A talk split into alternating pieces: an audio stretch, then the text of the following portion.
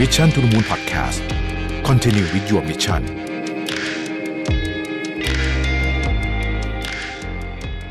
สวัสดีครับยินดีต้อนรับเข้าสู่ Mission to the Moon Podcast นะครับ คุณอยู่กับรวิศ หาญอุตสาหะครับ วันนี้ไม่มีสคริปต์นะฮะมีคำถามเข้ามาใน inbox ผมก็เออคำถามนี้น่าสนใจดีก็เลยเอามาเล่าใน Mission to the Moon เขาถามว่า การบริหารงานองค์กรขนาดเล็กกับขนาดที่กลางขึ้นมาเนี่ย มันมีอะไรแตกต่างกันบ้างนะครับ ซึ่ง คำถามนี้เนี่ยก็คงจะหมายถึงที่มิชชั่นกับที่สีตันนะว่าการบริหารงานเนี่ยในฐานะที่ผมเป็นซีอทั้งสองบริษัทเนี่ยลักษณะการทำงานมันต่างกันยังไงบ้าง ผมไม่นับพวกบริษัทที่ใหญ่กว่านี้ที่ผมมีส่วนร่วมเป็นเป็นกรรมกรกรรมการอะไรพวกนั้นนี่มันอันนั้นมันค่อนข้างห่างนะฮะมันไม่ได้เป็นโรที่เป็นทำ day to day เราพูดกันถึงงาน day to day ดีกว่านะครับ ผมคิดว่าองค์กรขนาดเล็กที่เพิ่งเริ่มต้นนะ ที่มีคนอาจจะคนไม่เยอะก็เกี่ยวนะครับไซซิ่งก็เกี่ยวนะจำนวนคนนี่ก็เกี่ยว ผมเคยเล่าให้ฟังในพอดแคสต์ตอนหนึ่งที่บอกว่าจำไม่ได้ว่าคุยกับใครเขาบอกว่าแค่เพิ่มแค่บริษัทนี้เพิ่มมาอีกหนึ่งชั้นนะเดิมทีมีหนึ่งชั้นใช่ไหมแล้วคนเยอะเพิ่มอีกหนึ่งชั้นนะแค่นี้ culture ก็เปลี่ยนแล้วทำงานแบบจากเดิมแบบวิธีเดิมไม่ได้แล้วนะครับเพราะมันต้องเดินขึ้นอีกชั้นหนึ่งอะไรแบบนี้คือคืออันนั้นก็มันก็มีมีส่วนจริงนะ ผมว่ามีส่วนจริงเยอะทีเดียวนะครับ บริษัทขนาดเล็กเนี่ยไอ้เรื่องเรื่องที่ไม่ค่อยมีปัญหาแล้วกัน นะครับเรื่องที่ไม่ค่อยมีปัญหาคือเรื่องของพวกไฮรักีพวกนี้ไม่มีปัญหานะเพราะว่าเราสามารถ direct ตรงขึ้นถึงกับคนที่ตัดสินใจได้เลยว่าไม่ว่าจะมีเรื่องอะไรก็ตาม เราเป็นเด็กจูเนียร์แค่ไหนเนี่ยโดยเฉพาะองค์กรสมัยใหม่เนี่ยนะครับองค์กรที่เพิ่งเริ่มต้นใหม่เนี่ยเขาก็มักจะเปิดโอกาสให้คุณแสดงความคิดเห็นอย่างเต็มที่อยู่แล้ว เพราะฉะนั้นเรื่องไฮรักีเรื่องการแสดงความคิดเห็นอะไรพวกนี้ไม่ค่อยมีปัญหาหรอกเนาะก็คือได้ได้เสนอไอเดียได้อะไรเต็มที่อยู่แล้วนะครับ แล้วก็เรื่องของความสามัคคีก็ไม่ค่อยมีปัญหาเลยก็จะเป็นแบบ เฮโลไปไหนไปกันนะฮะ feel มันจะคล้ายๆมหาลัยนะฮะคือบริษัทเล็กๆเนี่ยผมผมเคยบอกเสมอว่าบริษัทเล็กๆเวลาทำงานต้องระวัง อย่าทำงานเหมือนทำงานกลุ่มที่มหาลัยเออเพราะว่าบางทีมันมีอารมณ์แบบนั้นอยู่ด้วยความที่บริษัทเล็ก บริษัทเริ่มใหม่นะฮะคนก็เด็กนะครับ คนก็เอ่ออายุอาจจะเฉลี่ยค่อนข้างน้อยอะไรเงี้ยนะฮะก็จะมี feel แบบนั้นสนุกสนานอยู่เพราะฉะนั้นพวกเรื่องบรรยากาศอะไรเนี่ยไม่ค่อยมีปัญหาสักเท่าไหร่นะครับ เชื่อหรือไม่ว่า องค์กรขนาดเล็กเนี่ยบางทีมีปัญหาหนึ่งที่ที่เรานึกไม่ถึงว่าจะเกิดขึ้น เพราะว่าเรารู้สึกว่าเฮ้ยเราทำงานก็ทำด้วยกันทั้งวัน ตอนเย็นก็ไปกินข้าวกินสังสรรค์ด้วยกันอะไรเงี้ยนั่นคือปัญหาเรื่องการสื่อสารนะฮะบบางทีมันมีฮะมันมีแบบซ่อนอยู่โดยเราไม่รู้นะครับ เราสมมุติว่าเราเป็นหัวหน้านะแล้วเราก็เข้าใจว่า เออเราเล่าประมาณเนี้ยก็น่าจะรู้เรื่องละมั้งอะไรเงี้ยนะครับ แต่ปรากฏว่าไม่รู้เรื่องและพอไม่รู้เรื่องแล้วคนยิ่งน้อยนะฮะ คือนึกภาพตามนะ คนไม่ไม่เท่าไหร่แล้ว แต่ว่าแต่ว่ามันมีความไม่เข้าใจกันเกิดขึ้นว่าสารที่ต้องต้องการจะสื่อคืออะไรเนี่ย มันยิ่งเป๋ง่าย เรานึกภาพว่าถ้าถ้าคนมีคนอยู่ในเรือพันคนแล้วแล้วพายเรือเนี่ย คนคนพายผิดทางสักสิบคนมันก็อาจจะยังก็ก็อาจจะยังไม่เท่าไหร่ใช่ไหมแต่ว่าอันเนี้ยมีสิบคนพายผิดทางคนหนึ่งก็เรียบร้อยแล้วนะฮะนี่คืออาจจะเป็นการเปรียบเทียบที่ไม่ค่อยดีเท่าไหร่แต่ว่าผมผมพยายามจะมองภาพ ผมพยายามเสนอภาพให้เห็นว่า คนน้อยก็ไม่ได้หมายความว่าจะไม่มีปัญหาเรื่องการสื่อสารนะครับ เพราะว่าปัญหาเรื่องการสื่อสารมันไม่ได้อยู่ที่คนมันอยู่ที่วิธีการสื่อสาร แล้วก็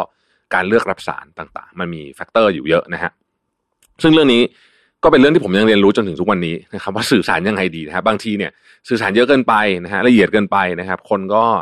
พูดตรงคือรำคาญนะคือเขารู้สึกว่าฉันจะทำงานจะพูดอะไรเยอะนักหนาอะไรแบบเนี้ยแน่นอนสื่อสารน้อยเกินไปก็ไม่ดี มันก็ต้องมีจุดที่ค่อนข้างที่จะพอดีพอดีแต่สำหรับผมเนี่ย over communicate นิดๆ นะครับ ดีนะฮะเรื่องบริษัทเล็กนะ เรื่องที่มีปัญหาแน่นอนนะฮะและและมีทุกเกือบทุกที่อะก็คือระบบนะครับ เพราะว่าบริษัทเล็กเนี่ยมันคล้าย ๆกับ คือทำไปแล้วก็แล้วก็ test ตัว business model ไปด้วย ทดสอบไปเรื่อยนะฮะทดสอบแล้วไม่ work เลิกทำใหม่อะไรเงี้ยเพราะฉะนั้นระบบมันเรียกว่าไม่นิ่งเลยนะครับ แล้วก็มันจะมีงานบางอย่างที่ ที่หลุดแบบดื้อๆเลยอะหลุดง่ายๆเลยเช่นผมยกตัวอย่างนะลืมเก็บตังค์ลูกค้าอะไรแบบเนี้ยคือแบบแล้วก็ไม่มีใครรู้เพราะว่าอ้าวฉันนึกว่าคนนั้นทำอีกคนนึงก็นึกว่าคนนี้ทำเนื่องจากว่า job function มันไม่ชัดเจนนะครับบริษัทเล็กๆเนี่ยเราจะให้คนหนึ่งทำงานแค่หน้าที่อย่างเดียวเช่น รับเช็คอย่างเดียวอะไรแบบนี้มันอาจจะไม่ได้นะรับดูเรื่องขารับเงินอย่างเดียวอาจจะไม่ได้มันต้องทำหลายอย่างเพราะฉะนั้นบางทีเนี่ยมันก็เลยตกหล่นเรื่องพวกนี้ไปนะครับ ซึ่งบางทีเนี่ยมันก็จะกลายเป็นเรื่องที่สร้างความเสียหายใหญ่โตได้นะครับ เช่นลืมต่อใบอนุญาตหรืออะไรพวกนี้เนี่ยก็กลายเป็นเรื่องใหญ่เรื่องโตไปได้ดังนั้น สมัยก่อนอาจจะยากกว่านี้ แต่ว่ายุคสมัยนี้เนี่ยองค์กรขนาดเล็กเนี่ย พวกทูต่างๆ ช่วยเยอะ ช่วยคือมันไม่ช่วยร้อยเปอร์เซ็นเพราะว่า tools มันก็คือ tools ยังไงมันก็ใช้คนใช้อยู่ดีนะครับ องค์กรขนาดใหญ่ที่เขาไม่มีปัญหาเรื่องระบบหรือมีปัญหาน้อยเนี่ยเพราะว่าเขาผ่านกระบวนการในการเรียนรู้มีการวางโครงสร้างอย่างเอ่อเป็นเป็นเรื่องเป็นราวแล้วก็มีการลองผิดลองถูกอะไรมาเยอะมากนะครับกว่าจะระบบจะแน่น ๆ แต่บริษัทเล็กมันจะมันจะไม่แบบนั้นนะมันจะคล้ายๆแบบที่เขาบอกว่าเหมือนกับกระโดดลงมาจากเครื่องบินแล้วก็ต่อประกอบ ประกอบล่มชูชีพไประหว่างทางแล้วแล้วก็หวังว่ามันจะกลางก่อนถึงพื้น เป็นอารมณ์แบบนั้นนะครับ แล้วก็บริษัทเล็ก ๆ เนี่ย มันจะเป็นไปตามทิศทางคือทิศทางเนี่ยมันเป็นจะมันจะเป็นไปตามตัวผู้บริหารหรือว่าเจ้าของอะเยอะ อืม คือ คือถ้าเจ้าของเป็นคนแบบหนึ่งแสนไอเดียอะไรอย่างเงี้ยนะครับ แล้วก็ไม่ฟังใครอย่างเงี้ยก็จะทำนู่นทำนี่เนี่ยไอ้น้องๆก็จะเหนื่อยแฮกเลยแหละ นะครับมันนั่นก็คือลักษณะของบริษัทเล็กบริษัทเล็กจะไม่มีหรอก advisory board อะไรมาไม่มีอะนะฮะก็คือส่วนใหญ่ก็คือเป็นนี่แหละ เจ้าของอะแหละเป็นคนตัดสินใจนะครับ key success factor สำคัญของบริษัทขนาดเล็กที่ผมคิดว่านะครับหนึ่งคือต้องมีระบบนะครับ อย่างน้อยที่สุด control ตัวหัวใจของ operation สำคัญนะฮะไม่ให้หลุดนะครับ แล้วก็สองคือ ต้องมีคล้ายๆ กับกระบวนการในการรับฟีดแบ็ที่ดี นั่นหมายถึงว่า คือทีมผู้บริหารอะไรเงี้ยต้องซิงกันตลอดเวลา นะฮะต้องเห็นเป้าเดียวกันตลอดเวลา แล้วก็ต้องสื่อสารให้ทุกคนเข้าใจได้อยู่ในระดับที่พอเหมาะพอสมนะครับไอเดียใหม่ๆที่มานะคือต้องมีการมาคุดพูดคุยกันก่อนว่าจะทำหรือไม่ทำเพราะอะไร ไม่ใช่ว่ากระโดดหาทุกทุก opportunity เนี่ย อันนี้ก็อันตรายนะครับ เพราะว่าอย่าลืมสิ่งที่บริษัทเล็กมีจำกัดนะฮะคือทรัพยากรนะครับ ทรัพยากรเช่นเงินอะไรอย่างเงี้ยหรือว่าคนอันนี้จะมีจำกัด นะครับแล้วก็สิ่งที่ควรจะใช้ให้เป็นประโยชน์คือเรื่องของความเร็วนะที่เราสามารถทำได้เร็วได้เพราะว่าองค์กรเราไซส์เล็กเนี่ยก็ต้องใช้ให้เป็นประโยชน์ด้วยนะฮะไม่ใช่บริษัทเล็กอีกเรื่องช้าอีกเนี่ยก็จะไปกันใหญ่เลยนะครับส่วนบริษัทที่มีขนาดกลางขึ้นหน่อยปัญหาจะเป็นคนละแบบ ไม่ใช่สิเรียกว่าโจทย์เป็นคนละแบบดีกว่า ที่ศรีจันทร์เนี่ยไม่ใช่ว่าจะใครจะกระโดดมาทำไอเดียอะไรละสำคัญคือผู้บริหารเนี่ยสามารถสร้าง system ที่ดีได้ไหม system ในที่นี้ไม่ใช่การซื้อซอฟต์แวร์มาใช้ แต่เป็นการ system ในการทำงานนะฮะ process flow ทั้งหมด แล้วเอาคนที่เหมาะสมไปใส่ นะครับเพราะฉะนั้นถ้าโครงสร้างมันแข็งแรง คนที่ไปใส่ถูกต้องสามารถที่จะดูแลงานส่วนนั้นได้เนี่ย ธุรกิจมันจะรันมาไปเอง มันจะ generate ไอเดียมันจะรับ feedback loop แล้วมันก็จะสามารถที่จะทนต่อการเปลี่ยนแปลงและผมมักเปรียบเทียบแบบนี้เหมือนการสร้างตึกที่ญี่ปุ่นที่คุณจะต้องนอกจากตึกนั้นจะต้องทำหน้าที่มีเสา มีคาน มีหน้าตรงหน้าต่างอะไรเรียบร้อยแล้วเนี่ยนะครับ มันยังต้องสามารถป้องกันแผ่นดินไหวได้ด้วย ถ้าเราเปรียบเทียบเนี่ยแผ่นดินไหวก็คล้ายๆ กับการเปลี่ยนแปลงทางธุรกิจยุคนี้อยู่ดีๆก็ไหวไม่รู้ตัวเลยเนี่ยนะครับตึกมันต้องมีความจะใช้คำว่ามีความยืดหยุ่นแล้วกันนะเพียงพอที่จะต้องรับกับการเปลี่ยนแปลงพวกนี้ได้ องค์กรก็เหมือนกันนะฮะระบบที่เราวางไว้ก็จะต้องยืดหยุ่นเพียงพอที่จะเมื่อมีการเปลี่ยนแปลงเมื่อมีโจทย์ใหม่ๆเข้ามาจะทำได้นะครับ หน้าที่ของผู้บริหารส่วนใหญ่จะหมดไปกับการดูแลเรื่องคน คือต้องพูดคุยกับคนว่าเออเขามีปัญหาอะไรนู่นนี่ส่วนใหญ่มันจะไม่ได้เป็นปัญหาเรื่องงาน มันจะเป็นปัญหาเรื่องคนกับคนด้วยกัน เช่น คนแต่ละแผนกคุยกันไม่รู้เรื่องนะครับ หรือว่ามีปัญหากับลูกค้าอะไรเงี้ย ซึ่งพวกนี้เนี่ยเป็นหน้าที่ของของของผู้บริหารที่ต้องจัดการวันๆก็จะแก้ปัญหาเรื่องพวกนี้ แต่ก็ต้องวางระบบไปด้วย เพราะฉะนั้นความยากของบริษัทขนาดกลางคือ ในขณะที่คุณจะต้องหาเงิน เพื่อที่จะรักษาบริษัทไว้นะครับดำเนินธุรกิจไว้นะครับ ดูแลคนเนี่ย ระบบมันต้องขึ้นตลอด คือคือระบบมันต้องดีขึ้นไปด้วยเรื่อยๆถ้าเกิดว่าเรายังปล่อยให้ระบบมันห่วยอยู่ แล้วเราหาเงินอย่างเดียว แต่ระบบมันห่วยเนี่ยในที่สุดมันจะเหมือนคล้ายๆกับ โอ่งรั่วอืมนะฮะเพราะฉะนั้นเนี่ยความยากของมันคือจะทำยังไงให้เราแบ่งเวลาให้เหมาะสมจากใช้ทั้งทั้งจัดการเรื่องคนจัดการเรื่องงานนะฮะหาหางหาเงินขายของอะไรเนี่ย แล้วก็สร้างระบบทำยังไงสองอย่างนี้มันจะไปควบคู่กันได้ ไม่เทน้ำหนักไปที่ไหนที่หนึ่งแบบ ร้อยเปอร์เซ็นเยอะขึ้นไป เพราะไม่งั้นเนี่ยอีกอย่างหนึ่งมันจะเจ๊งนะครับ อันนี้เป็นเรื่องที่ที่สำคัญ ผมคิดว่า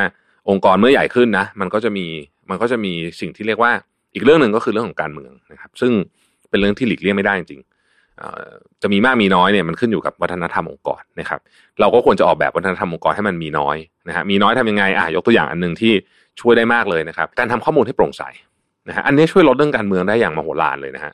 หลายคนอาจจะใช้วิธีการมีแดชบอร์ดหลายคนอาจจะใช้วิธีการแชร์ข้อมูลอะไรก็แล้วแต่วิธีการคงไม่สำคัญประเด็นคือ เวลาข้อมูลโปร่งใสเนี่ยมันจะไม่เกิดคำถามประเภทเฮ้ยแผนกเราทำงานหนักมากเลยไอ้แผนกนู้นไม่เห็นทำงานเลยวันนั้นเอาแต่เล่นเกมอะไรเงี้ยคือมันจะไม่เกิดคำถามแบบนี้ขึ้นซึ่งคำถามแบบนี้เนี่ย คือตัวเริ่มต้นของการเมืองเลย อืมเฮ้ยคนนั้นไม่เห็นเก่งเลยอะทำไมแบบนายถึงแบบโปรโมทอะไรเงี้ยนั่นแบบทำไมแบบเส้นหรือเปล่าอะไรเงี้ย คือถ้ามันโปร่งใสว่าเฮ้ยจริง ๆเขามีความสามารถเรื่องอะไร ทุกคนเห็น นะฮะผ่านแพลตมันต้องมีวิธีการสร้างแพลตฟอร์มให้โปร่งใสคนมันก็จะไม่มีการเมืองไงเพราะว่าอ๋อโอเคเข้าใจเขาได้เลื่อนขั้นเพราะว่าหนึ่งสองสามสี่แบบนี้นะ อย่างเงี้ยนะครับ อันนี้ถามว่ายากไหมผมตอบเลยว่ายาก